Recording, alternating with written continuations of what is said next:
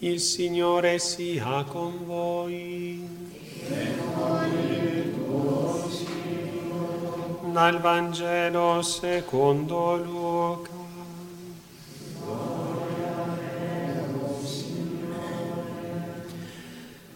In quel tempo si presentarono alcuni a riferire a Gesù il fatto di quei Galilei, il cui sangue Pilato aveva fatto scorrere insieme a quello dei loro sacrifici.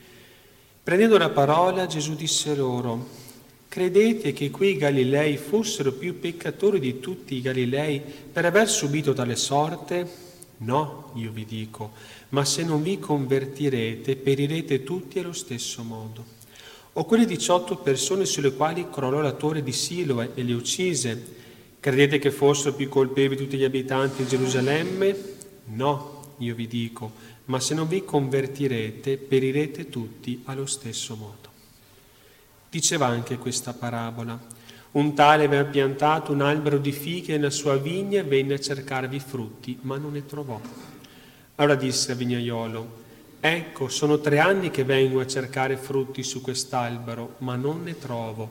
Taglialo dunque, perché deve sfruttare il terreno? Ma quello gli rispose, Padrone, lascialo ancora quest'anno, finché gli avrò zappato attorno e avrò messo il concime. Vedremo se porterà frutti per l'avvenire, se no lo taglierai. Parola del Signore.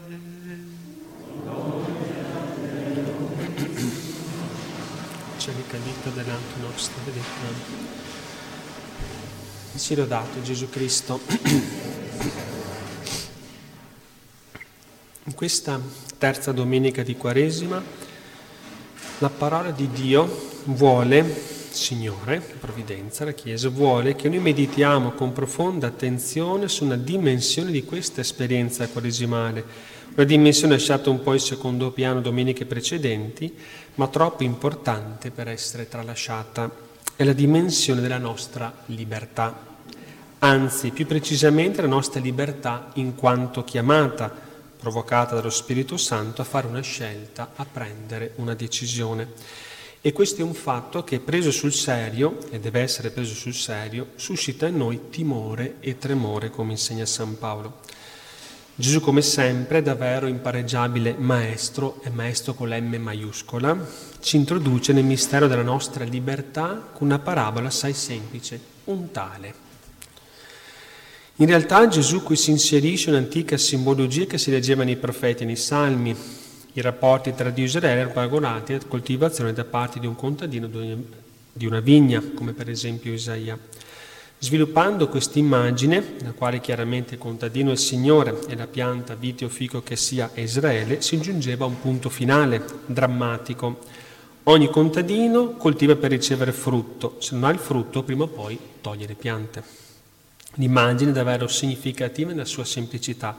Essa sottolinea al contempo sia la cura affettuosa, attenta e operosa che il Signore ha di ciascuno di noi, sia la necessità che ciascuno di noi corrisponda a questa cura. Ecco, questo è il vero nucleo essenziale della nostra fede. Dio e l'uomo, due esseri coinvolti in un rapporto nel quale si incrociano due libertà. Due libertà, quella di Dio, e su questo non ci sono questioni, e quella dell'uomo. Di fatto l'uomo è libero davanti a Dio ed è qui che comincia l'aspetto drammatico della vicenda e comprendiamo meglio cosa significa Dio è libero nei nostri confronti e cosa significa noi siamo liberi nei confronti di Dio. Ora, Dio è libero nei nostri confronti significa che Egli ha l'iniziativa, che non è condizionato da nulla e da nessuno. E questo grande messaggio della prima lettura. Il Signore è puro amore, Immagino vento che brucia senza consumarmi l'amore inesauribile di Dio, no? Quindi pura grazia e pura misericordia. Ma significa anche una seconda cosa. Il tempo della grazia e della misericordia, come tempo in cui siamo chiamati alla conversione, non è indefinito. Arriva un istante in cui termina, la clessidra finisce, la sabbia. E in quel momento noi possiamo anche gridare, Signore aprici, ma sarà inutile. È il momento della nostra morte. E poiché in qualsiasi istante noi possiamo morire, qualsiasi istante potrebbe essere ultimo. Adesso sento che si chiude un po' lo stomaco e parlerò di un argomento che non ci piace parlare della morte, però non è che facciamo lo struzzo, mettiamo la testa sotto e non moriamo, no? È, una, è un argomento che dobbiamo trattare, no? Noi siamo liberi nei confronti di Dio significa almeno due cose. Primo, che noi siamo chiamati a rispondere alla sua grazia, a fare frutti di vita giusta, anche se possiamo rifiutare. Ecco il fico che non fa frutto. Secondo, che non possiamo rimandare all'infinito la nostra decisione di rispondere alle cure del Signore. È un rischio terribile, perché il dopo a cui noi rimandiamo potrebbe non esserci più. Questa è perciò un'altra dimensione fondamentale della Quaresima, è il tempo della decisione, della decisione non più prorogabile di accogliere Cristo nella nostra vita. Il Salvatore ci sollecita a convertirci e a far penitenza e lo fa oggi per mezzo di effetti sensibili, cioè con richiamare alla nostra considerazione il fatto di diverse morti funeste, diremo fatti di cronaca noi. Mentre infatti parlava il popolo, abbiamo sentito, no? gli si annunciò che Pilato aveva fatto trucidare nel Tempio di Gerusalemme un certo numero di Galilei che erano andati a offrire i loro sacrifici. A racconto di questo tragico avvenimento Gesù ne aggiunge un altro, cioè ricordò quello che era accorso nella stessa città allorché un attore della fontana di Siloe, che era il quartiere più antico di Gerusalemme, cadde e schiacciò nella sua caduta 18 persone. Quanti di simili casi conosciamo anche noi? richiamiamoli alla memoria e diciamo noi stessi, su che cosa dunque è fondata la sicurezza nella quale viviamo? Adesso farà un po' più male la pancia. Ciò che è accaduto a tanti altri non può ad ogni momento accadere anche a noi? Tutti costoro non si aspettavano ciò che loro è accaduto e anzi non pensavano neppure a disgrazia alcuna. Eppure sono stati sorpresi e sono morti senza aver avuto un sol momento per avvedersi. Ma si dirà, non tutti muoiono di incidente. No, ma io posso essere tra quelli che muoiono in tal modo. Ora, che mi importa se gli altri muoiono diversamente e io posso morire in tal morte? Come possiamo pertanto vivere nel peccato mortale e rimanervi un solo momento? E quindi, pur essendo ancora incerti di quanto ci accadrà, qual è il nostro timore, quali sono le nostre precauzioni a riguardo? Ecco allora la seconda riflessione basata sulla parabola del fico sterile. Poi finiremo in bellezza, eh? quindi già dopo sospiriamo. Adesso so che sento che cioè, anche a me c'è mal di pancia pure io che ne parlo, no? perché è una riflessione è fondamentale. No? È sempre Gesù che parla, perciò dobbiamo ascoltare attentamente. È chiaro riferimento al popolo giudaico, ma questo fico siamo anche noi stessi, innestati in Gesù Cristo per il battesimo, piantati nella sua Chiesa per la fede, forse associati al sacerdozio a mezzo dell'ordine, forse comparati in ordine santo per la professione, ammessi in una santa casa per favore speciale, come vogliamo, comunque una vita ordinaria nella famiglia. Ora, in qualsiasi stato noi siamo, siamo stati coltivati con diligenza, innaffiati dalle grazie del cielo, premoniti contro gli scandali e la corruzione del mondo. Il Signore a tutti fa la grazia, nessuno escluso. Non so, a me il Signore non fa le grazie, a tutti perché ci ama tutti infinitamente. Ci persuadiamo allora che tanti benefici forse non ci pongono alcuna obbligazione, tante grazie che abbiamo avuto, pensiamo che così sono puramente gratuite e basta, Pensiamo forse che dopo essersi sparso su di noi con tanta profusione e sua bontà, non abbia poi la sua giustizia a domandarci niente? Questo sterile fico non è figura della nostra ingratitudine, della nostra sterilità? Dove sono i frutti che abbiamo portati? Dove sono le opere buone che abbiamo fatte? Quali virtù può presentemente il Signore trovare in noi o in? Invece di frutti di virtù forse abbiamo prodotto altro che frutti di peccato. Noi spesso viviamo come se, come se gli non gli... Scusate, mi parte il turbo ogni tanto. Quindi, noi spesso viviamo come se non gli dovessimo nulla, ma viene egli stesso a chiedere ciò di cui gli siamo debitori. Già da lungo tempo gli aspetta che noi portiamo frutti degni di tutte le cure che da noi ha prese e già da lungo tempo magari noi defraudiamo la sua attesa. Adesso solleviamo un po' la pancia, ma ecco la misericordia di Dio. Ma quegli rispose e gli disse, Signore, lascialo stare ancora per quest'anno, fin tanto che io abbia scalzati intorno ad esso la terra, abbiamo messo le concime e si andrà e si darà frutto bene. Chi è che ha avuto tanto a cuore i miei interessi, che ha fatto solo la mia causa, che ha patrocinato per me mentre io d'altro pensavo che a divertirmi?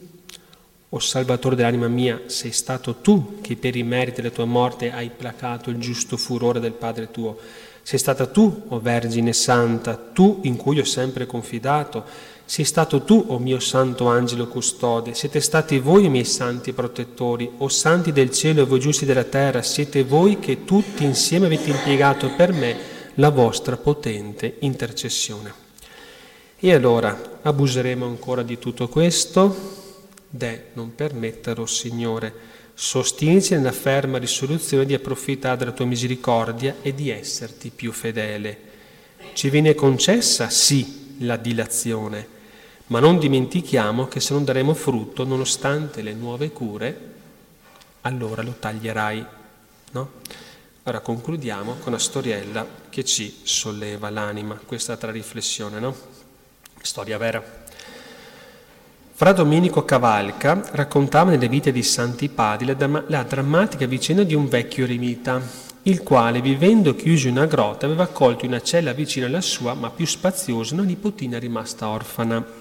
Costei crebbe istruita dallo zio, che attraverso una finestrella cercava di educarla a raggiungere la perfezione cristiana.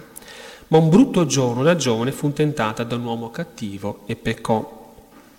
Poi tornando in se stessa si rese conto da quale altezza era caduta, però invece di pentirsene e riprendere la sua vita di pietà e di penitenza, si lasciò cogliere la disperazione e fuggì lontano. Ricordate il discorso del diavolo che ti porta per la disperazione? No? finendo per darsi un'immonda vita di peccato.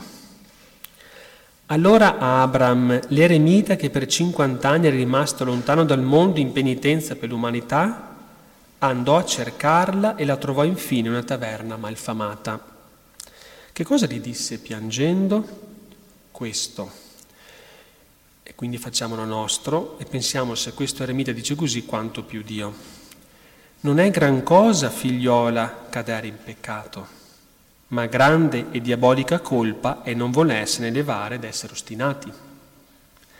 E poiché quella poveretta temeva che non vi fosse più perdono per lei, tentazione diabolica, aggiunse, fragile è la nostra natura e debole, figliora mia, e come cade facilmente, così si può rilevare tosto con l'aiuto di Dio, il quale, come dice la scrittura, non vuole la morte del peccatore, ma vuole che si converta e viva.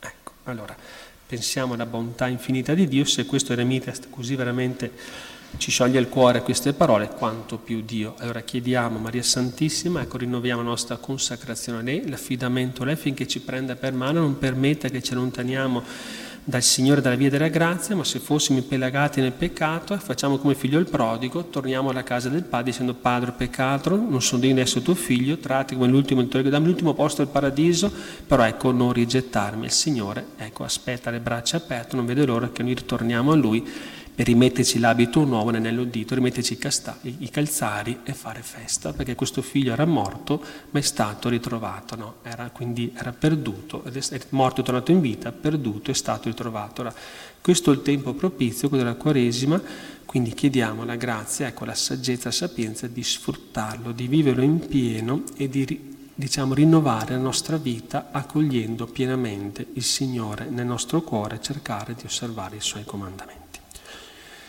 Così sia, siano dati Gesù e Maria.